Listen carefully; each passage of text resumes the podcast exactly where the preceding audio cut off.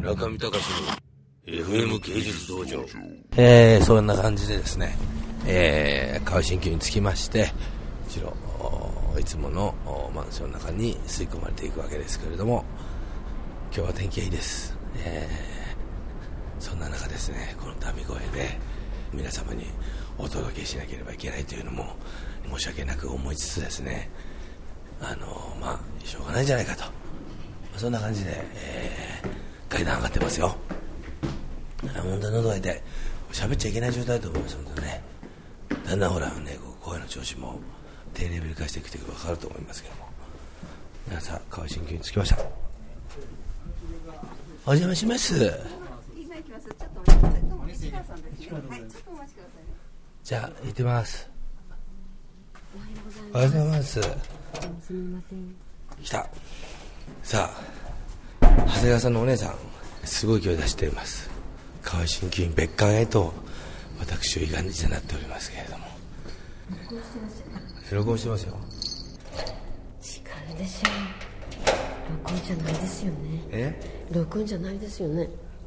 あ、なんかさ、川合鍼灸院最近さ、なんかこう、お香とか炊いちゃって。お香昔から炊いてたってあ、炊いた。お香の匂いが良かったの。これあれ。かすれてますね。忘れてますよ。これ毎日毎日やってるんですよ、これ。毎日毎日やってるんですよ。声がすごくかすれてます。いや、それは言われなくても分かって。そのためそれで来たんです、今日。さあ、出た。今日はどういう音楽でしょうか？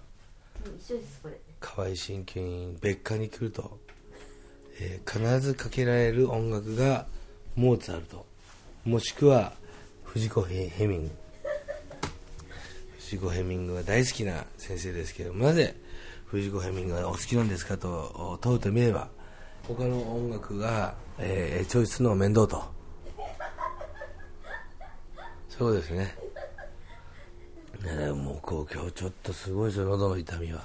これねなかなかね声優みたいですよね。おいお姉さん。ちょっとそこのお姉さん。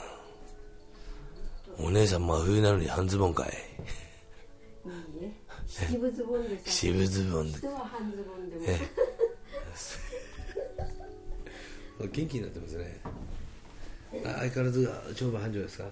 川先生もパタッと食べなきゃいいよね。川先生どうやって健康保ってんの？お酒と、うん。それから散歩みたいですね。お酒と散歩。わかること。あどうなってる？これが健康でしょ。う。いやー久しぶりだな川新球も。